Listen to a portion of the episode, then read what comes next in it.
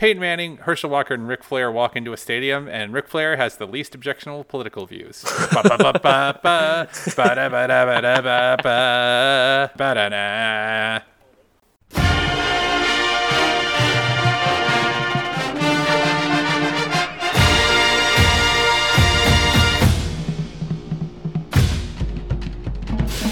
Welcome to Chapel Bell Curve, stats-focused podcast about UGA football. My name is Justin. And I'm Nathan. And today we're going to go over the Tennessee game from this past weekend. As always, we're probably going to start with experiences, as that's kind of what we do. Hey, but first off, before we even get into this whole thing, I just wanted to say, Nathan, did you know what number episode is today's episode? Is today 50? Today's our 50th episode. Hey, we made it. We've spent, at the very least, like 75 hours just recording this show. And that's not even counting all of the times that we didn't record with our microphones or did something really dumb and had to do it again. Yeah. So, I mean, we got to be bumping up between 75 and 80 hours right now of just talking to each other like idiots. And somehow people are still listening to it. So here we are. Mm-hmm. That's not counting all the hours that I put into editing this chuckle bucket of a show. Yeah. And it's so really, it is a testament to life's futility and randomness that these two idiots here are still God's favorite mistake and his friend are still coming to you via the airwaves. All right, so let's talk about our experiences. I had a really good day. I thought that the weather went well. It was very bright, but the lighting was just gorgeous. Like, you know, the third and fourth quarter were really in sort of the photographer's sort of, you know, perfect hour or whatever. The golden hour. The light bouncing off. Yeah, the golden hour. The light bouncing off of the helmets and the red and the green, it just looked, everything looked very nice. And that's not always the case. A lot of times on like the early games, it's pretty rough, pretty bright. I thought the band sounded really good. The band looked amazing. They start out in their Sinatra show in the script of Sinatra's Signature, and CBS got it through the blimp cam, and it looked really good. So I was really happy about that. I thought the Sousa show was way, way, way better. We had sort of an adventure of a Sousa show the first time that we did it. So it's come a long way in the last 3 or 4 weeks. Yeah, I mean, that was about it for our experiences. I've got one other thing I want to talk about the band, but that feels more kind of like that might be an Ask CBC thing. I don't know what you think. Sure. That's fine. I mean, I haven't heard it yet, so I'll wait to hear. Well, I just want to talk about, there's just been a lot of like band negativity, and so I wanted to tell like a positive band story. There has been a lot of band negativity, and you and I get to hear the brunt of it. Not really like you and I together, but I see a lot of it because you run our social media. And so you tend to either retweet things or say something or one of the like. Yeah. I will say, though, on a positive note, I think Dog Walk this year is way better. And it's a lot of things. It's not only like the way that the band is all sectioned off. I really like that a lot. Like everything's roped off now, and so you guys have enough room to actually it's way wider. Like stand, really awesome. Play the show and everything, or not play the show, but play it to Dog Walk. I really liked that. This is my first Dog Walk of the year that I've actually made it to, so it was it was pretty awesome. You know, it was something that probably needed to be done a long time ago, widening out the Dog Walk for the safety of the players, but then also just functionally, it just sort of takes the density out of the crowd because the crowd doesn't push up against to try to get to the players as much. So, I mean, I have nothing but positive things to say about it. And the fact that they've marked it off and, you know, they've got the red tape down and they hold up like a rope, and they even have like cattle fences or whatever they're called, like crowd control fences down there at the end. Yeah, they do. Which is really awesome. I was also really loving the suits, players in suits this year. How long has that been happening for? I don't remember that. That's a Kirby Smart thing. That's the third year of it. And it's really funny under I used to be able to see this because the home locker room was on the side of the stadium where the band is, where they go up under. But back when the home locker room was on the north end of the north end zone, you could see they would bring out this giant, like maybe 20 foot long clothes hanger that was just the biggest clothes hanger you have ever seen, where people had like hung up their suits and then put them in garment bags and then stacked them on top. This thing was massive. It was like something straight out of like a dry cleaners or something. No, I thought that the band was really good. We talked a lot about, sorry to interrupt you. I was just saying, I only bring it up because we've talked a lot about like, how do you make the game day experience better? Like, what do you do? And I think that was a really big piece of the whole game day experience for me, at least. And if you don't go to Dog Walk, all you listeners out there, you should. It's incredible. It's one of my favorite pieces. And then you can leave and go get lunch right afterwards. And there's still time enough to get to your seat and like kind of hang out and get the whole pre-show. Well, and you know, I think that was sort of my point last week, was that there's some things we could be doing that are basically they're neutral in terms of money impact, and they don't take a lot of work to do, and they really improve the service, and you get a really good bang for your buck on them. And like the widening the dog walk is something like that. I mean, there's probably a slight extra expense without having the extra security out there to rope off the dog walk, but the improvement in the experience for everyone involved, like it doesn't, that's the thing, is like this does not come to anyone's detriment. This is not like, well, we have to do this for the players, but the fans don't like it. You know what I mean? It helps everyone. And I think there are a lot of things in the game day experience that are kind of like universal design concepts that help everybody. You know, like universal design is this concept that like, if you make something that is good for people with disabilities, well, not just people with disabilities, but a lot of times you can make something from a design standpoint that's good for one group, that's also good for another group. So like the little bumps on the edge of the walkways, like to cross the street or whatever, those were originally put in for people who have vision problems or are blind, and they are actually also super useful if you're rolling a stroller, and that's like a really common concept in disability access. But I also think it's something that is really, they're called curb cuts. My wife is informing me, but that's something that I think is like really easy to, there's a lot of stuff like that in the game day experience that's really easy to implement that like helps everyone.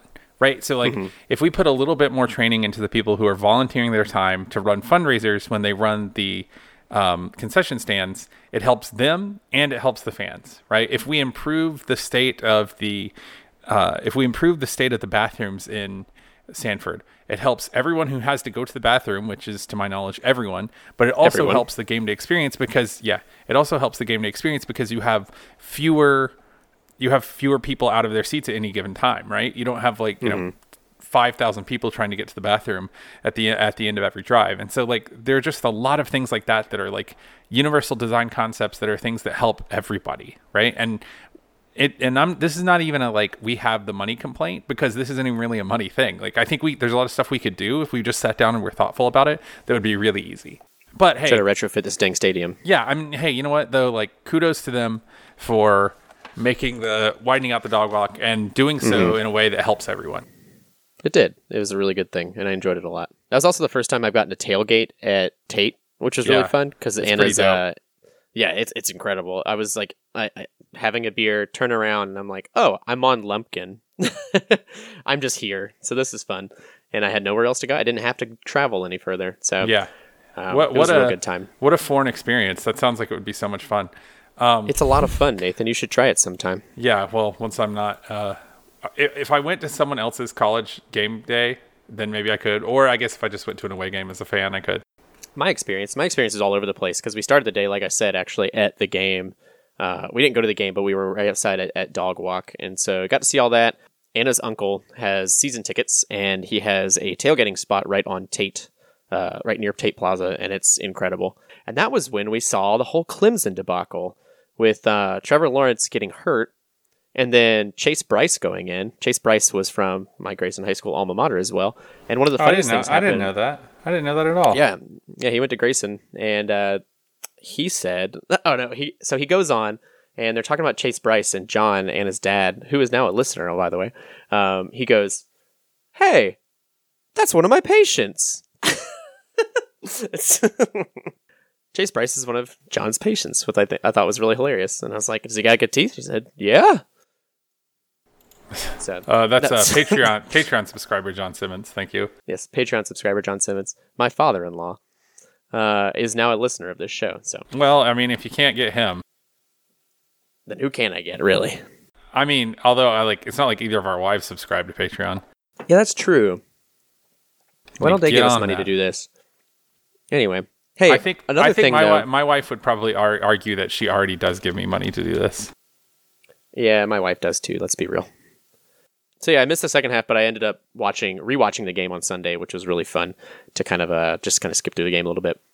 One thing I did notice though while rewatching the game is I'm just real tired of all of the commentators playing coach. I really hate the box commentators so much. And if Gary Danielson says one more time when something doesn't go right, you got to play a guy like Fields in the Wildcat, I might shit my pants. Yeah, what the hell does that even mean? Like Jesus Christ, Fields is not a running back. Yeah, he kept saying, you got to put a guy like Fields in the Wildcat. And he said, why isn't he lining up at tailback? Why isn't he doing this and that? And I'm like, because that's not his job.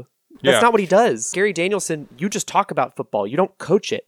It's not your job to figure out what these guys do. Shut up. It's like they don't have anything he doesn't even have real stats to back himself up. Like, they pull conventional stats all the time. But it's not like you're going to hear them being like, oh, yeah, well, that makes sense because Jawan Taylor is, surrendering a greater marginal efficiency than he should as the starting inside linebacker, blah, blah, blah. Like, you're not going to hear that from them. So he can F right off. Okay. I just had to say that. I really hate Gary Danielson. Me with that BS. Well, we're missing Vern. Vern, God bless him. I miss him. So let's give the people what they want. Let's go over some stats. Goodness. So 5 Factors box score, UGA versus UT. So points 38-12, obviously. Post game win percentage 97.1% for UGA. Both had 11 drives. On the other hand, with both having 11 drives, UT had 46 plays. UGA had 74 plays. UT had 209 yards. UGA had 441 yards. Yards per play, UGA had 5.96 to UT's 4.54. Success rate, UGA, and this is a really fun number to read, 53.4% to 39.5. Very good. Scoring opportunities, we had 6 to their 2. We had 6.3 points per scoring opportunity to their 7, which I think they made one 2-point conversion, right? No, they didn't make any 2-point conversions. So why is it 7? Because they had 2 opportunities and they scored 6 both times. That sounds like it might be just messed up. Their average field position was starting at the 26th as opposed to ours, which was starting at the 28th. We had a 232 positive yardage margin, a 13.9% success rate margin bonus, and we had a negative 0.67 points per scoring opportunity margin, which, whatever. Our field position margin was positive 2, which is weird. Our turnover margin was positive 1. We had an expected turnover of negative 8, and they had an expected turnover of positive 8, so we got 1.8 turnovers worth of luck, which makes sense because we fumbled it 4 times and recovered all 4 of them. To this point, S&P updating to this game, UGA is currently 5-0 with 4.6 second-order wins, which means we basically should be 5-0, just above. Our S&P Plus percentile rank is 97.2, just about the same as last week. Our rank is 4th overall, which is the same as last week. Our offensive rank is 6th overall. Our defensive rank is 20th, which seems like those numbers kind of make sense to me. Our special teams rank is 21st, and we have not changed since last week. I mean, anything you want to... Let's pause here if we do the 5 factors and the footprint, the personality stuff. Anything in that just totally standing out to you? Something I really enjoyed about this game, and we haven't talked about the traditional box scores, but you can kind of tell just from the plays that both these teams put out, the UGA 74 to UT 46. I really love just the amount of possession that we had in this game. You'll see further down when we start talking about the traditional box scores that we had the ball for almost 40 minutes to their 22 minutes. But... you wouldn't know that from the score, but you would know that from the actual time of possession. You'll know that from the plays at the yardage. But past that, once you start looking at our actual offensive footprint, it doesn't show it as well, unfortunately. Well, I actually disagree. I think you can. I think anytime you beat a team by 26 points, you got to kind of just be like, yeah, that's good. Yeah, and it. Yeah, yeah. I think my central thesis for today is that everyone needs to calm down. And I think there are some reasons for worry. We'll get into this in the box score, but let's get a little bit apart. Yeah, for sure. Getting a little bit deeper into things here. If we look at our 5 factors, so let's go through the 5 factors because I think this sort of builds into. I kind of have a central thesis on the day, and it kind of requires each component of this together. So UGA offensively, success rate 51.9%, good for 10th in the nation. Marginal efficiency 6%, good for 4th in the nation. ISO PPP 1.33 for 21st in the nation. Marginal explosiveness is 24th in the nation. Average field position 52nd. Points per scoring opportunity 40th. Expected turnover margin 4th, and actual turnover margin 8th. Those 2 numbers are actually pretty good because you don't want expected and actual to be too different. So we have a plus 5.2 expected turnover margin to an actual turnover margin of plus 6, which means we're not getting that lucky. We're only getting about 0.8 points per game on average. Defensively, we are 97th in efficiency. Not great. We are 64th in marginal. We're 97th in success rate, but we're 64th in marginal efficiency, which means that we're not actually that bad play to play. We're just giving up more yards than we should. We are first in both explosiveness stats, first in ISOPP plus and first in marginal explosiveness, 45th in average field position, 32nd in points per scoring opportunity. And yeah, so that's our five factors. So, you know, I think that kind of is in line with what we've seen. Success rate is people's success rate against us is way too high, but on the other hand, we are not giving up any big plays, and you have to, you know, do sustained drives against us, and not everyone has been successful at doing that. Basically, if we, what it seemed to me, and this kind of bore itself out defensively against Tennessee, is we limit the play, we limit play against us so well on explosive plays, we limit explosive plays so well that if we get one explosive play for us as opposed for the other team, that it's like the drive's basically over. But it's almost like if we can put them behind the chains at all and make them need an explosive play, then, you know, they're screwed. They're not going to get it. Yeah. Which is where you actually see that in the traditional stats with their 11 first downs in the game. Yeah, exactly. To our 26. So UGA offensive footprint. We are 23rd in the nation in standard down run rate, 36th in pass down run rate, 111th in adjusted pace, 55th in percentage of solo tackles, and 2nd in havoc rate allowed. We have not been giving up havoc plays. Which is great. We are, standard down run rate, standard pass down run rate on defense, 118 and 121. That, I think, has to do more with the types of teams that we played than like us in particular. Like, people just have not been running against us on early downs, which is weird because they've been pretty successful with doing it. Overall havoc rate is 77th. DL havoc rate, 128th. That's the worst stat of any stat that we have. Now, I'm of two minds. It's not good, but on the other hand, you know, it's not good, but on the other hand, like, you can live with it if your D-line is being efficient, which they are not. We could be a very efficient D-line that did not have a high havoc rate just because the way our defense is constructed, but it's just not great. But on the other hand, on the good side, our linebacker havoc rate is currently 15th in the nation. Our defensive back havoc rate is 51st in the nation. Passes defense to interceptions, we are 40th in the nation. So we're still pretty aggressive on interceptions. So to me, you know, the D-line is sort of the weakest part of the team, I would say, probably talent-wise and performance-wise to this point. And that's borne out by these statistics. But I also, I mean, let's go through before we get into like our takeaways and what we saw and all that, let's get into traditional stats. Is there anything in traditional stats you think we need to add here? Well, I was really just going to kind of echo what you were saying and talk about one more thing in the five factors is that, I mean, with the defensive line havoc rate, I don't know if it's, I want to ask and I want to kind of speculate, is it intentional that our defensive line havoc rate is that high, or are we really losing and getting mismatch on the defensive line? Because what the explosiveness, you know, having a first ranked explosiveness as opposed to like a pretty average ranked efficiency, and then our havoc rate is so low. I'm trying to wonder if this is because we're having such conservative play calls and we're trying to let people get through our defensive line to make them play inside, which is why we have so many like a higher percentage of solo tackles, and we're making people play under so often. Is that all intentional? Is it just kind of what's happening? Does that make sense? I think it has to do with, I mean, to me, what I think it has to do with is a combination of things. Like, we're not trying. I think you're right in that some of it is schematic, but I also think that it's schematic because we know that the defensive line is not the strength of the team, if that makes sense. No, that makes sense. And I'm just trying to figure it out. Like, I know that our conditioning is better than a lot of teams, and we have more depth than a lot of teams, and it's also still early in the season, and so that's kind of why I'm asking. Yeah, let's go through some D-line stats, like some per player stats. Okay, so if we look at the people who are listed on Bill Connolly's advanced stats as D linemen, which I think this pretty much gets all of them. So Tyler Clark on this year, he has had 8.5 tackles, 1.5 tackles for loss, half a sack, 3.5 run stuffs, and 1 pass breakup. He is currently giving up 1.6 yards per play with a negative 38.6 marginal efficiency, and plus 0.43 marginal explosiveness. So, like, that's a good example of, like, someone who has a very good stat sheet, but just doesn't have the havoc plays. You know what I'm saying? On the other hand, you have Julian Rochester, who has 6 tackles, half a tackle for loss, half a sack, half a run stuff, and 1 pass broken up, who is giving up 4.3 yards per play and only giving up negative 8.1 marginal efficiency and negative 0.1 marginal explosiveness. So he's having a decent year, but he's not having a great one, if that makes sense.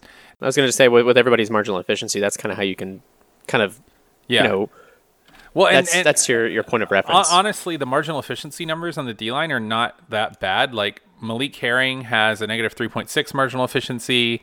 Let's see if there are any others on the D-line in here. Everybody else is pretty average, right around that zero mark, except for Tyler Clark, who you pulled out first. Yeah. Hey, can I just say one thing? Yeah. And this guy tries really hard, but he just – Malik Herring and Jawan Taylor are not having good years. No. Malik Herring is giving up 39.3 positive marginal efficiency on the year. He just is not a sure tackler. I did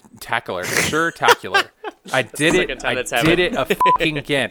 Jawan Taylor is giving up a 33.3% positive marginal efficiency on the year, which means that on any given play, he gives up 33% more yards than is expected by the more. He gives up 33% more efficiency based in terms of like how much you're expected to get based on what the play situation is than the average player would, and that is not good. I mean, I saw that part of the problem is like. The defensive line, you were talking about schematically, and my theory on this is that part of the reason the defensive line hasn't had as many havoc plays is that a lot of times when you have a havoc play, it's because the running back has to bounce the ball back inside when you have a defensive line havoc play.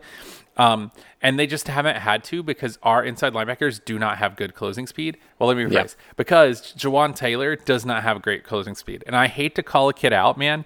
Like, I really try to avoid it, but he's not having a great year, dude. He really is not. And it's okay. It's a little bit disturbing that he's getting so much playing time. And I know that he has like, you know, I know that he has a very good reputation as a leader and he's a senior and he's very experienced and knows the playbook, but he's not playing well. What is really good is our cornerbacks and our outside linebackers are having good years and our safeties, just our defensive and our backs defensive end. Yeah. Our defensive ends. I mean, Jonathan Ledbetter, he has two run stuffs, but he has a negative 46.8 marginal efficiency when plays come his way, and he's giving up 1.7 yards per play. Brenton Cox, who is also, I would argue, he's listed as an outside linebacker, but he's basically a defensive end in this defense. He is giving up negative 21.4% marginal efficiency when plays come his way, and only 1.7 yards. God's most beautiful child, DeAndre Baker. Yes. Is only giving up at the cornerback spot. He's only giving up 6.7 yards per play. Yeah. God, that's so good.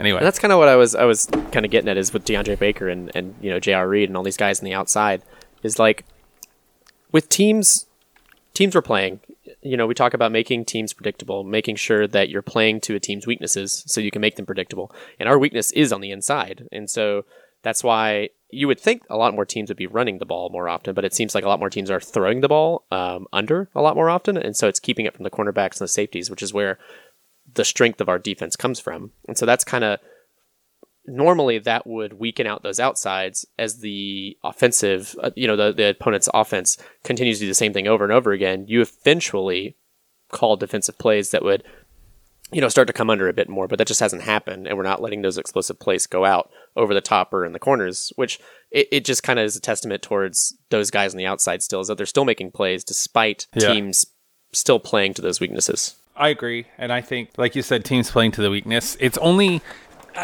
we don't play many teams that can play to that weakness, but we do play a couple. And that's kind of the disturbing part. Like, I'll give you a good example. LSU is a very good team, and we very well could lose, but they don't really have a team that is entirely worrisome, not because they're not talented, but because their talent matches up the best against the strength of our team, right? Their most talented position is wide receiver, and, like, that's the team we want to play, right? Mm-hmm. I would say, in some ways, Kentucky actually threatens us more than LSU because LSU 100%. Kentucky doesn't really throw the ball. They just run you to death. Yeah. And, you know... That's not always great for us. Yeah, and I'll be honest, and we can talk about this later after we talk through these stats. I am most afraid of Kentucky at this point. I don't know if I would say I'm most afraid, but yeah.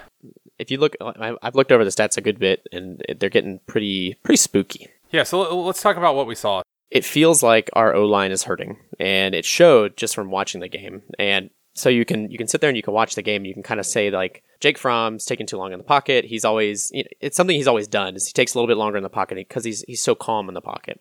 And last year he was calm in the pocket because we had an O-line that was able to protect him for longer. But with the injuries and the weakness of just newer players on the O-line, he doesn't have that luxury any longer. And so it seemed sort of problematic. I would say that is partially, I feel, why we had the issues we had. You know, and I can kind of look at the stats. I'm kind of curious to look at the stats on O-line have a grade allowed, which is something I should have done before now. Have a grade allowed right now is 14.6%. So we're letting guys get through, which is kind of a big issue. And so I feel like that's kind of what's going on with Jake Fromm. I know you're going to talk a little bit about Jake Fromm too, about how he's just got to kind of get his stuff together. And I agree. I feel like he's taking too long to get plays off at this point. Mm-hmm. I mean, I could be wrong. What do you think? No, I think you're right. I mean, I have mixed feelings about Fromm. I think Fromm knows this offense really well. I think that he goes through his progressions really well. I think his internal clock is a little bit off, but I think that's also because we're not pass blocking as well as we have, which is kind of weird. It's not weird. I mean, Isaiah Wynn's a very good player. And so I think the problem is that Andrew Thomas is having like an all-American year, and it's probably one of the best left tackles in the league, but in the SEC at least. But at the same time, Isaiah Wilson, as much of a gifted athlete as he is, he looks like he gets gassed on plays, and he's given up some more pressure than he should have. And I think kind of part of the problem on, like, so for instance, part of the problem on Saturday was that our starting offensive line had very good numbers. What we started was, from left to right, was Thomas, Kindley, Galliard, Cade Mays, and Isaiah Wilson. So then at some point, Isaiah Wilson looks like he's getting gassed. He doesn't quite have his conditioning up to where it should be. And then they put in they put in Kendall Baker at right tackle, and he immediately gives up a sack. Or they take out Cade Mays because he gave up a sack, and then they put in Kendall Baker, who immediately gives up a sack. And look, Kendall Baker started a lot of games for this team, but he is not the prototypical five-star uber recruit that we have on this team at this point that makes up like more than half of the team. And so it's just like... I think, because of the injury to Ben Cleveland, we're being forced to put our trust in a freshman. And what that means is, even though that starting offensive line had such a good day, Cade Mays is going to give up some plays. And so if we have to shuffle things around, I think the drop-off is pretty big. But, you know, and having said all of that, though, I think, you know, at the end of the day, ultimately, if Tyson Campbell doesn't commit that penalty, this is probably a, 38-6 game. And nobody's saying this.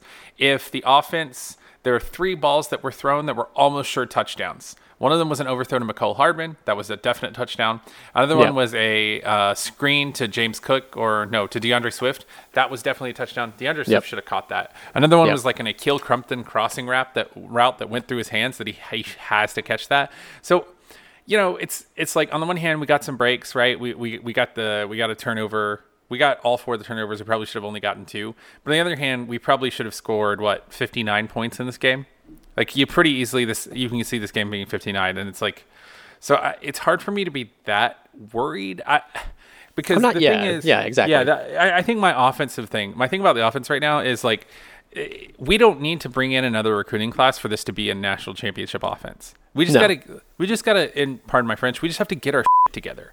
Isaiah Wilson has a bad day in pass protection, right? That's a problem, but it's like Isaiah Wilson is a five-star. He is going to be like a very good offensive lineman in this league and probably in the NFL. So it's like, it's hard for me to be that concerned about it going forward, you know? We have Rodrigo Blankenship out here stunting on people. That was another one of my observations. Rodrigo Blankenship, not just the best kicker in the college football, but the best kicker to ever kick. The best kicker for the internet, the best kicker for you and for your family and for your heart and your soul and your body, Rodrigo Blankenship. He's the best. And here's something that while we're ragging on Gary Danielson, let me just say this. F*** you, Gary Danielson, for saying that was lucky that Rodrigo Blankenship kicked that ball right over the crossbar.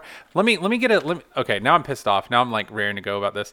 Let me give one thing about Rodrigo Blankenship, okay? So when Rodrigo Blankenship, there was a bobbled snap by Jake Camarda. The snap was not actually great, but Jake Camarda bobbled it. Rodrigo Blankenship stopped, stepped back, hesitated for it to get set, and then popped it right over the bar, soccer style. Now, even if you didn't know what I'm about to tell you, you should probably know that wasn't just luck. And Gary Danielson responded to it by being, "What luck the dogs are getting." We did get lucky, but this is not an example of that. So even if you didn't know that what I'm about to tell you, you should know that wasn't luck, because like Rodrigo was like an all-star soccer player in high school, and that was like a vintage penalty kick that he just did.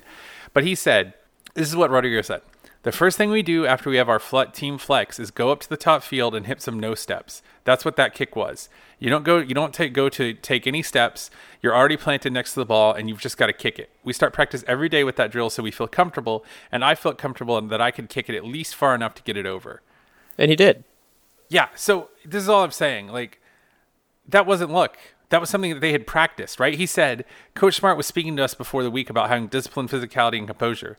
So all week, I was just thinking about being as composed as I could possibly be with whatever situation came up. And in that situation, I was just trying to trust the process, stay composed, and trust that Jake was going to be able to get it back down on the spot, and he did. That's not... It was absolutely incredible. That's not luck. No, it wasn't luck. That was absolutely... they just cleaned it up. If you prepare for an eventuality and it happens, and then you deal with that eventuality, it wasn't luck. That's not luck. It was bad luck that he bobbled the snap. What Rodrigo did was like a classic, penalty kick from Messi or something. That wasn't luck. Anyway, and also just the way he so calmly planted, he replanted, pulled his leg back, waited for the ball to come down, and watched a defensive lineman hurtling at the ball, let him fall down, and then popped it over the line. That is some Migos level stunting. That is some Quavo level stunting on somebody right there. That is like a standing kick. He might as well have just like pulled his giant chain out from under his uniform and flossed it right in front of everybody. Jesus Christ. That was so cool. And you could tell it was a big deal because if you watch the replay of it, the first thing that happens after he does it is that one of the people blocking for him literally just picks him up. Yeah. Like bodily picks him up and just like lifts him up over his head. Like Charlie Warner just walks up to him and picks his little body up. His tiny body. Because that's who he is. Rodrigo is he's more than a he's like an urban legend. Like when America is laid to waste and our descendants are all living in the ruins, slowly mutating into different things of what humanity will be, they'll still be telling the story of this beautiful warrior with the glasses. They'll look back and think, who was this beautiful person? Is this what humans looked like? Who was this man? Is this what they all were? And, we'll only be so lucky. I also wrote in my notes, Hot Rod does it again. This is all in caps. Hot Rod does it again. Is there anything this man can't do? And it's true. I also had a moment this weekend where I sat and I daydreamt about Adam Vinatieri finally leaving the Colts one day, which I'm kind of convinced he never will. The man's 45 and he's 23 seasons in. He might just kick until he's 80. He could. He still looks better than just about any. He's the best kicker in the league, easily. Going into the season, he was at 2,487 points, which he's only behind 2,544 points, Morton Anderson. And so I think at the very least, he will get... He's going to try to break Morton Anderson. He's going to break that, but I think he could keep kicking for some time. But I had a moment where I daydreamt about him finally leaving one day, and then Rodrigo Blankenship just kind of going to the Colts and becoming the next Adam Vinatieri. And my heart skipped a beat. It was beautiful. Oh. We got any other observations? No, those were observations. These are the raw, unfiltered thinkings of things that of things that we've seen. So let's do takeaways. So yeah, we've hit the stats. We've given you some big picture stuff, or some specific stuff and some big picture stuff. So now let's pull where we are in the season. So we're sitting here. We're going into the Vanderbilt game. We got LSU coming up. That looks like a hard game. We've got Kentucky coming up. That looks like it's going to be a hard game. We got Auburn coming up, who kind of is trash on offense, but that's still going to be a hard game because they're Auburn. So where are we right now? This is the central thesis that I've been building through. Every time we do these review episodes, we talk about here are the things that were frustrating because maybe we didn't have effort, maybe we didn't have execution.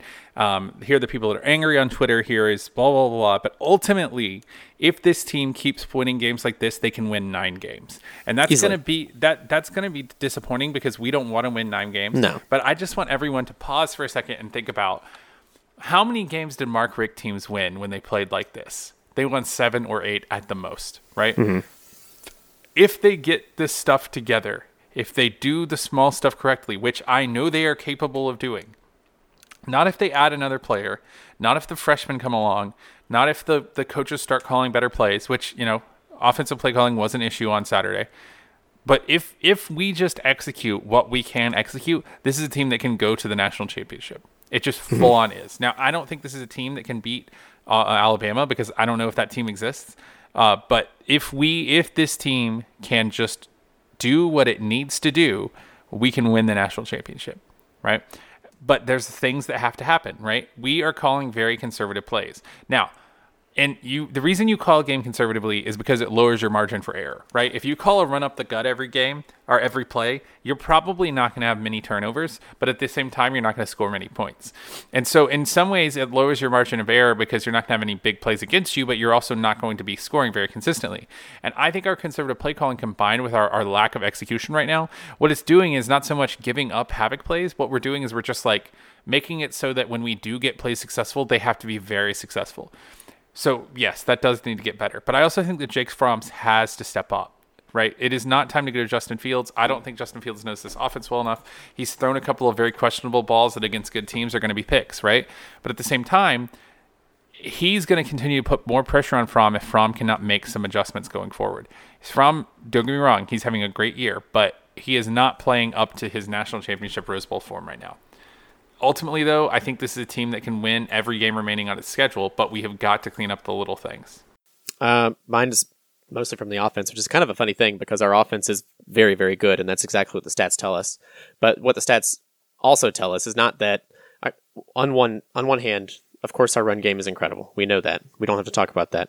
Our receiver core is incredible. Our O-line is still where we're lacking, and that does come from both the inexperience and also the injuries, of course. It makes sense. But when we get to these bigger teams, these bigger SEC teams that have more to win and also more to lose, we're going to have some trouble, I feel, and we're going to need to get it together. And that's a little bit of what you're saying, but I'm really afraid of these teams with bigger defensive lines that are going to be able to blitz better because we are still lacking pretty hard in blitz downs. That's kind of showing a little bit when Jake Fromm's trying to get the ball off. And so if he's able to get the ball off quicker, he's able to...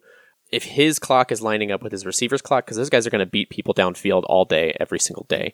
If he can match up with them and continue to match up with them like he did last year, because this team is so much quicker than they were last year already, I think we're going to be a lot better off, and he's going to get a hot hit a lot less. Yeah, I agree. I think that's where we are. I think we could very easily lose the Kentucky, LSU, or Auburn game. We could go 2-1 in those. We could go 1-2 in those. It's very, very possible. Do we go 0-3 in those? Yeah, I have a very hard time seeing us going 0-3. Like, I mean, I just think statistically, like, we should win all of those games if narrowly. So, like, 1-2, that makes sense. That's just like maybe bad breaks, or you don't play an efficient game. 2-1, like, that's, you know, you play a really good game. 3-0, you have three awesome games. But 0-3, man, 0-3, that's a spiral. And something happens. Yeah, here's the thing. Something happens real bad. We can spiral, but this team is probably too talented to spiral that much. Yeah, and I just want to reiterate with what you said, too, is that I think a lot of what we're seeing and a lot of the worry that's being created and the anxiety that we're experiencing comes from the conservative play calling, and I feel like we're keeping the fuel in the tank for the rest of the season. We've already seen a lot of really costly injuries, and we don't want any more. There's no point when we're winning bank games in double points. You know, we're meeting all of our S&P plus margins.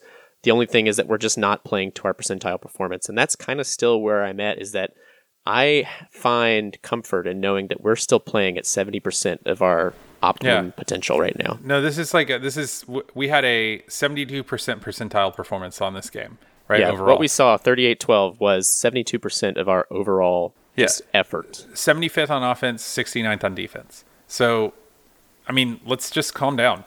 You know what I'm saying? Like, it's going to be okay. We're going to have to play better than we played today to beat LSU. Is it possible for us to play better than we played on Saturday, without adding new players to this team? Absolutely, positively, 100% it is. So, you know, we can lose some games, and that's how this game works, right? Like, if we don't play 162 games, you're probably gonna lose some games. It's just the way it works. But at the same time, like, if we do lose those games, let's not act like that this was some like great failing of a season. Like, we said from the beginning of the season that we weren't going to be as good as we were last year, and that everyone thought we might take a small step back because of what we lost. Yeah. We're sitting here at 5-0, the 4th-ranked team in the nation by advanced stats. We're fine. Hey, a really neat new advanced stat that Bill Connolly's put together and he's putting on the Georgia spreadsheet is this this win total odds, and he breaks it down between regular season only, and he breaks it down for conference win total odds. And so right now, we have a 36% chance, which is our highest percentage chance of an amount of wins, which is 11. So we have a 36% chance of winning 11 games in the regular season. And what the conference win total odds is showing me is that loss most likely comes from in our conference. Yeah, we have a 38% chance of going 7-1 in conference. But if you combine that with the 19% chance, we have a 57% chance of having either 7 or 8 wins in conference. If you win 7 or 8 games in the SEC, you're doing fine. Yeah. We might the breaks might be bad, and we might not make it to the national championship. Hell, we might not make it to the SEC championship if the breaks are bad enough, but that's just how it is. Hey, one thing though, I will say, like, the second best team in the SEC East right now is, of course, Kentucky. They have not as good of a chance as we do go into the SEC championship, but if they beat us, they do go to the SEC championship, and that is the only thing left kind of in our way of getting to the SEC championship is beating Kentucky at this point, which is kind of scary. And on one hand, I'm like, man, I do really like a Cinderella story, I'll be honest, but I don't want it to go that way. I think Kentucky is the person that Kentucky is the team we're most likely to lose to, but I also think that I don't know. I mean, Kentucky's remaining schedule, what's it look like right now? What do they have? What are they going forward? They got Texas A&M this weekend, so they have a 50% chance of winning or losing that game. Then they play Vanderbilt, Missouri, us, Tennessee, Middle Tennessee, Louisville. The only two games they're slotted to lose are Texas A&M and Georgia, and they have a 37% chance of winning our game. Yeah, but the thing is, if they go 1-1 in that game, we could still beat them. If the tiebreakers work out correctly, But then they would have the head-to-head over us. So, yeah, we need to beat them. There's no doubt about that. Yeah. Honestly, we'll go over it a lot more, but they're playing up to their percentile performance really well. Yeah, honestly, like, we probably need to beat Kentucky more than we need to beat LSU. Oh, absolutely. Yeah. If we could go 1-1 in those games, then you want to take the Kentucky game. Because that means we still get to go to the SEC championship. We play Alabama, unless Alabama just completely loses to Auburn, which they tend to do sometimes. With that last game of the season, so we'll see what happens. But there's a lot of football to play still. Let's get into prediction review. Yeah.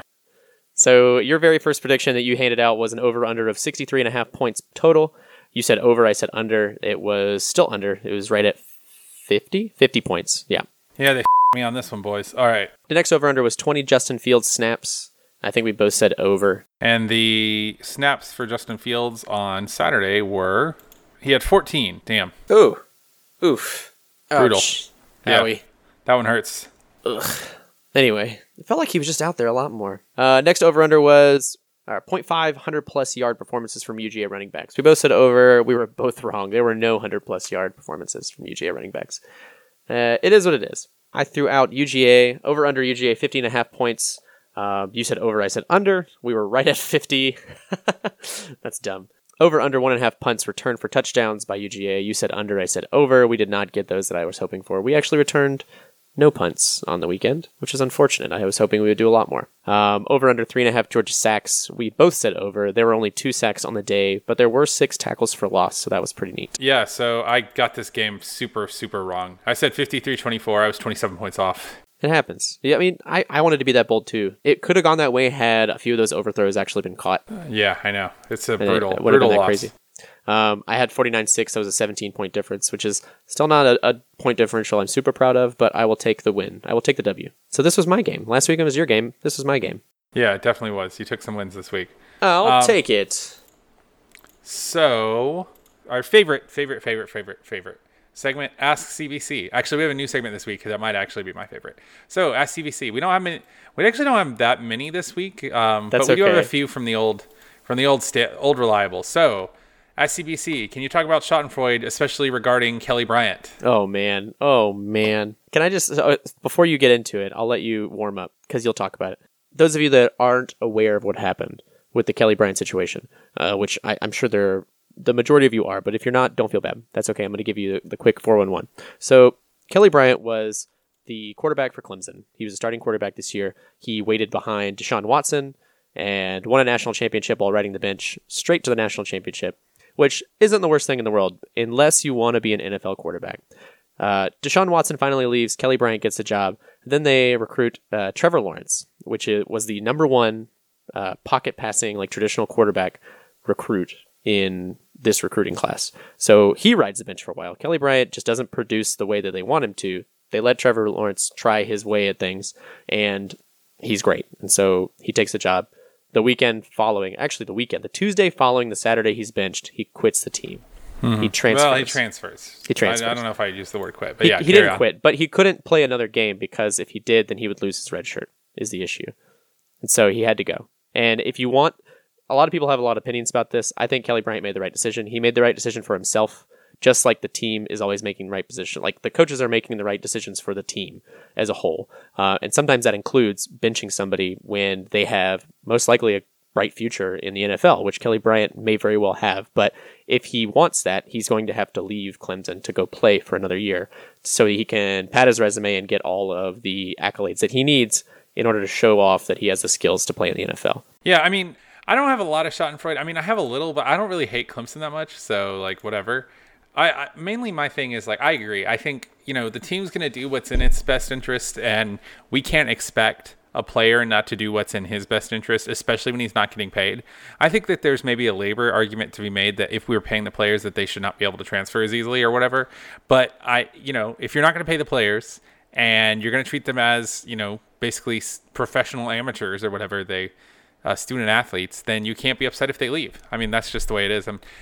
To me, it wasn't even Schadenfreude. It was just like, this is the grim irony that fate has for each of us. Our next Ask CBC comes from Irked Russell. National media seems to have no problem with the way the Dogs are playing, but the local fans are stressed. Is this a case of national media reading box scores, or are we fan spoiled? I think both are true. Yeah. I think the national media probably hasn't seen how out of rhythm that we look on offense, but I also think ultimately, like, you know, we're losing like about a point a game on average per on turnover luck, for instance, and the highest it's been is like 3 or 4 points. So it's like, even if we were unlucky, we still would probably have won all of these games, if not closer. You know what I mean? So mm-hmm. I think that the fans are super spoiled and the fans expect things to look good, which it doesn't make sense because they're starting so many freshmen. It's not always going to be pretty when you're starting freshmen, right? I'm not one of those both sides people, and I'm not one of those people that's like, the truth is somewhere in the middle. But honestly, I do think that this is one of those things where basically you don't want to approach it with, you know, sunshine in your eyes, but simultaneously you should probably just accept the fact that if this is the fourth best team and it looks ugly and it just gives you a heart attack every time, but we still end up in the national championship, you probably should just say thank you, you know? Mm-hmm. So who do we got next? Next one is a new one that I don't actually... Yeah, nice. Boo Boo Ma. Boo Boo Ma, which I like. So this one is from Boo Boo Ma, who is also Boo Boo Ma or Brody Marino, who says, do you think fans who are overly concerned about the past two games are the same old run the damn ball Bobo crowd who found a way to criticize anything and everything? Or did 2017 truly transform UGA fans into people expecting immediate Bama level consistency? It is the first one. These are the same damn people. These are the same insurance salesmen who go to 2 games a year and sit in the 200 section and drink beer or whiskey out of their flask or whatever and think that they know all this about football, even though they haven't played. They haven't read anything about football since, you know, high school playbook, and they didn't even play back then. So yeah, it's the same people. That's the whole point of this podcast. That's why we created this podcast, is to educate the average football listener. The fact that we can even talk about football, we've educated ourselves, and we hope you've learned something too. Don't be those people. This is like another example of how like how the internet is like the great equalizer. Because yeah, neither of us played, but we actually took the time to look it up. Yep. Anyway. Our next one comes from Ryan Clark. If you punch yourself and it hurts, does that make you weak or strong? Okay, so I don't know that he's referring to this, but I have a story related to this from just today. I think you might be referring to this. So I was at the gym today because I go to the gym, and I was doing bench press, and I have been trying to be more cognizant in my bench press form of not letting my wrists roll back because that's bad for your wrists, and ultimately it also lowers your numbers. And I felt one of my wrists roll back, and it didn't feel like it was going to be like it was hurting my wrist or anything, or like it was going to pop my wrist out or anything. It just, you know, I was only lifting like 205, I think, at that point, which was the max I was doing for the day. But still, it's not, compared to a lot of people, it's not a lot. I'm just weak. So anyway, so I felt my wrist roll back and I tried to roll it forward, and the bar rotated in my hands and just fell directly onto my abdomen. Oof. And let me tell you, if you punch yourself and it hurts, does that make you weak or strong? I don't know if that makes you weak or strong in like the abstract sense, but I want to say that in the real life, like reality sense, it makes you very weak. It hurts. I spent about an hour today with a big bag of ice saran wrapped to my belly, like some kind of sympathy belly for a dude whose wife is pregnant. And it feels a little bit better. I will say, though, the rest of the I burnt a lot of calories through the rest of the workout because my heart rate was just super high the rest of the time because I was just like, I just gotten out of a car wreck. Abby Vincent Key, Stage Manager for Life, asks, "What's your favorite sour beer?" So before we go into this, the answers that you have put down are sours themselves, but I actually think we should have a different like category, which is like, what is your favorite beer that is sour? Because I think my answer is different for those two things, right? So that's a really good differentiation that you've actually shared, because sour beer itself is something, it's a very abstract idea. Like there's soured beers, and that's kind of a better way to describe it, because what that is, it's just a beer with a higher pH, or a lower pH, excuse me, to make it taste more acidic. And so there's a lot of different ways to make sour beer, but what you're about to share is a sour mash beer, as opposed to a beer that's been actually soured from the fermentation. Sour beer is really interesting too for me, because sour beer is the closest thing to what beer used to be before the modern day brewery came about. And the reason being is because what we have in the modern day brewery is a much cleaner facility. We have ways to clean tanks. We have ways to clean the actual brew deck. We have ways to clean the fermenter and the bright tanks and the kegs we put everything in, because sour beer comes from the actual like wild fermentation of extra bacteria and yeast that's in the environment that you're making the beer in. And so what modern day brewers have done is they've found out that most of that fermentation coming from all the bacteria and the yeast in the air carries flavor with it, and it changes the flavor profile of certain things that bacteria and yeast will actually eat. So it eats that sugar, farts out, alcohol and other flavors, of course. So it creates new flavor compounds when it interacts with the sugars. So that's kind of what we're getting. And so I like to think about it as like, we're drinking what beer used to taste like when cavemen found a bunch of water in a hole and stirred it with a special magic stick and made a beer, and they drank it for some reason. And it was good, and it got them drunk and made them think a little bit less about their awful caveman lives. Before you go into your list, let's just say this for a moment. I'm going to say, like, obviously we love Creature Comforts Athena, which is not a soured beer, but is a sour tasting beer. It's a kettle acidified beer. Right, but it is not, in fact, like a sour. Yeah, it's a Berliner Weiss that's been... So the difference, meaning the beer you're about to share has been soured in the fermentation process, whereas Athena, the mash has been acidified. Right. And what that means is there's been lactobacillus. Right? Yeah. Right, and so it eats all the sugar from the mash, and then it actually brings the pH down to make it more acidified, and then... all that bacteria is killed, so it does not continue to acidify the beer after the actual brewing process. What? Give me your two, and I'll give you two as well. So I had a few to kind of name, and I've kind of been soured out. Really? When you work at I still like a good sour, but after a while, you kind of like kill your taste buds. Like I've been to so many bottle tastings where we've sat down and had like 20 crazy sour beers that are super, super good. But you just have so many, and you're like, yeah, those all kind of taste the same. And you get to a point where you get so bougie, you start talking about, well, this lactobacillus or like this Brettanomyces tastes different than this Brettanomyces. And I'm like, who am I anymore?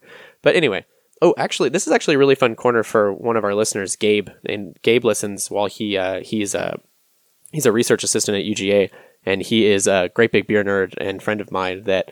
I hope that I say all these things right for you, Gabe, or that maybe you learned something. You're not criticizing what I'm saying, Gabe. My best super fancy sour beer of this whole thing is called, it's the Tilken Goose. And Goose is the style. Tilken is the blender. And so it's a Belgian beer. Tilken is a blender, meaning that they don't actually brew the beer themselves. And so there are a bunch of blenders in the world that take lambics. And lambics are... It's a special kind of Belgian acidified beer that has been actually wild fermented, and so it's sat in a barrel, for instance, and then collected yeast and bacteria from the air, and then that's how it ferments the beer itself, rather than introducing yeast into the fermenting tanks. And so they take different ages of lambics, 1, 2, and 3 year, or however many years, and they blend those all together until they make an appealing mess of beer, and then. Since they're still young lambics, they still have some active yeast cultures in there, so they continue to eat sugar and change the profile of the beer later on with all those beers blended in. And so Tilken Goose, you can find it just about at any like high-profile liquor store or package store here in town, and I'm sure you can find plenty of them in Atlanta. But if you want to impress people, you can go get the Tilken Goose. It's just a very run-of-the-mill, very good soured beer. The best ever soured beer I've ever had is the Rare Quarrels by Jester King. Oh, Jester my God, King. It's so good. God, it's so good. Absolutely incredible beer. It was an ale that was re-fermented. So they made an ale. They probably made something they didn't like, and so they decided to make something else, and they re-pitched new yeast. But they, instead of the sugar that they pitched was from fruit. So they had cantaloupe, guava, banana, strawberry, toasted coconut, and chamomile.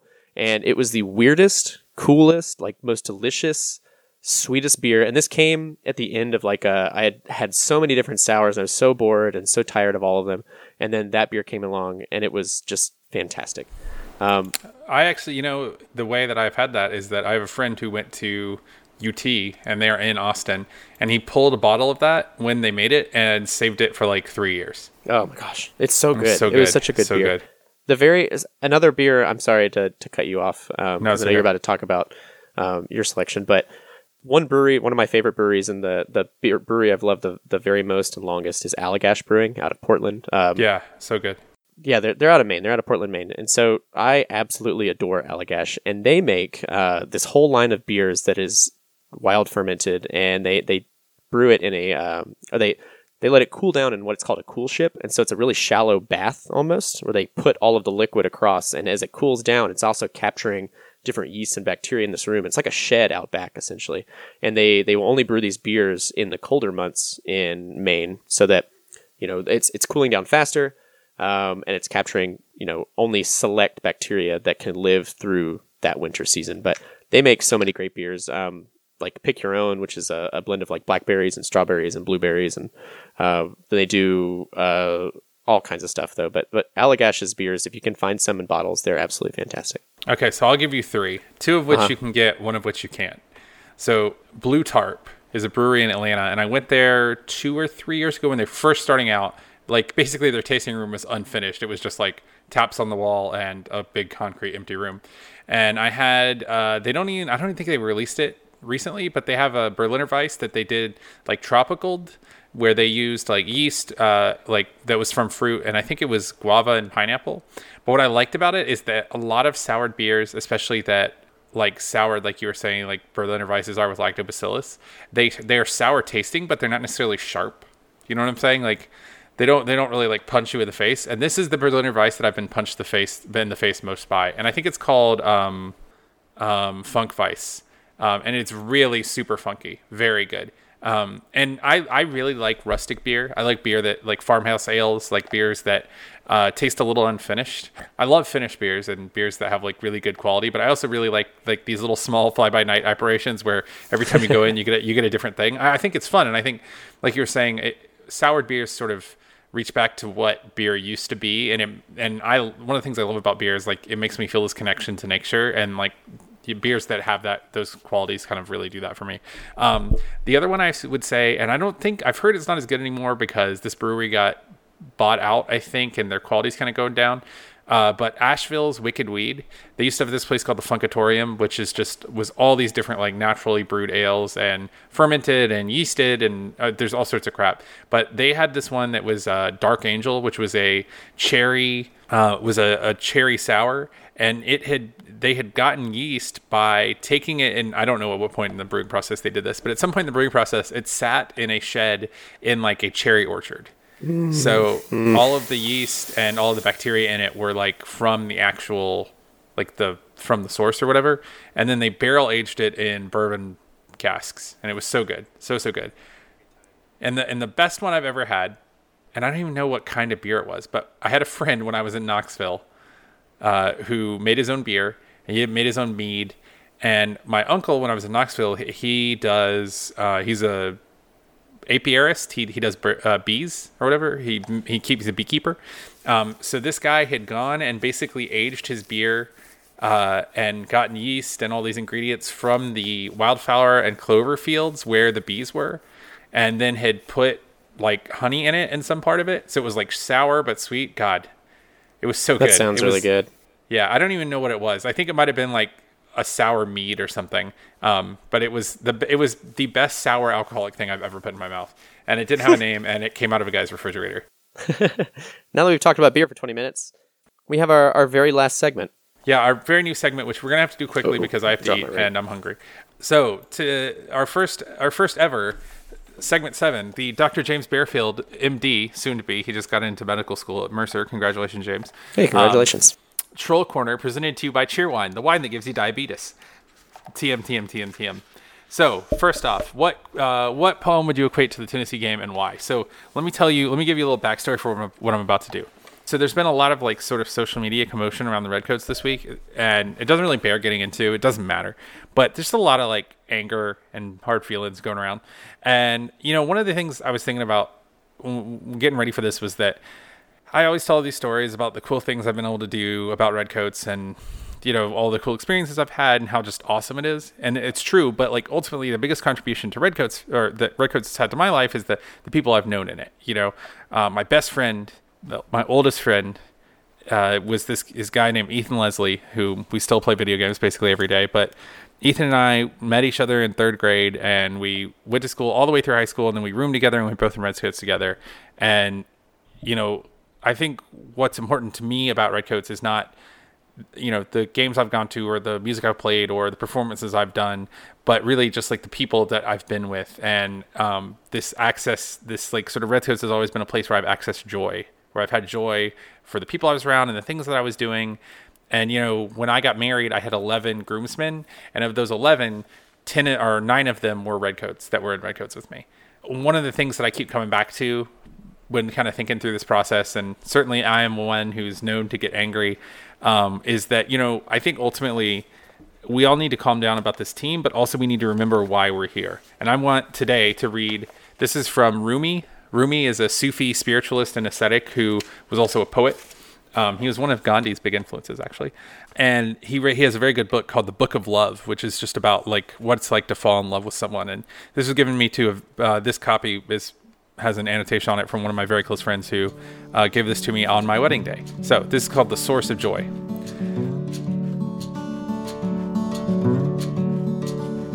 No one knows what makes the soul wake up so happy. Maybe a dawn breeze has blown the veil from the face of God.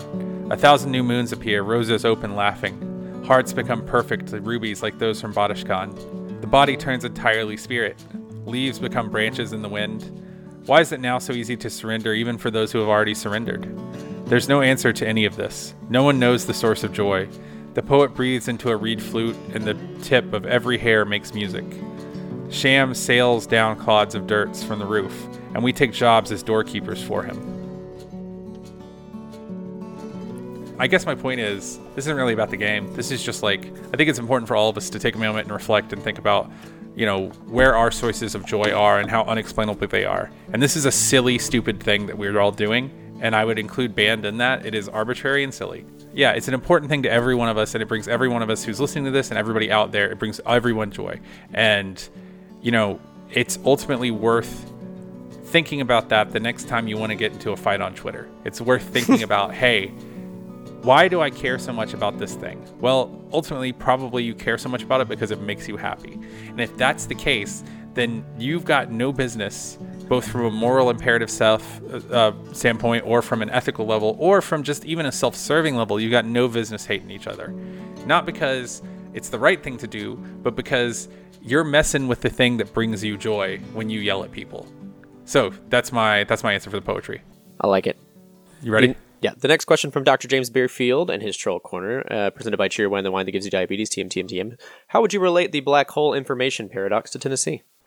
Get ready. This is a weird one. This is a stretch. So basically, this one's a stretch. Yeah, it really is. I don't know how I'm going to relate this to Tennessee, but I can explain the black hole information paradox. So that's basically the idea that physical information can get lost in a black hole.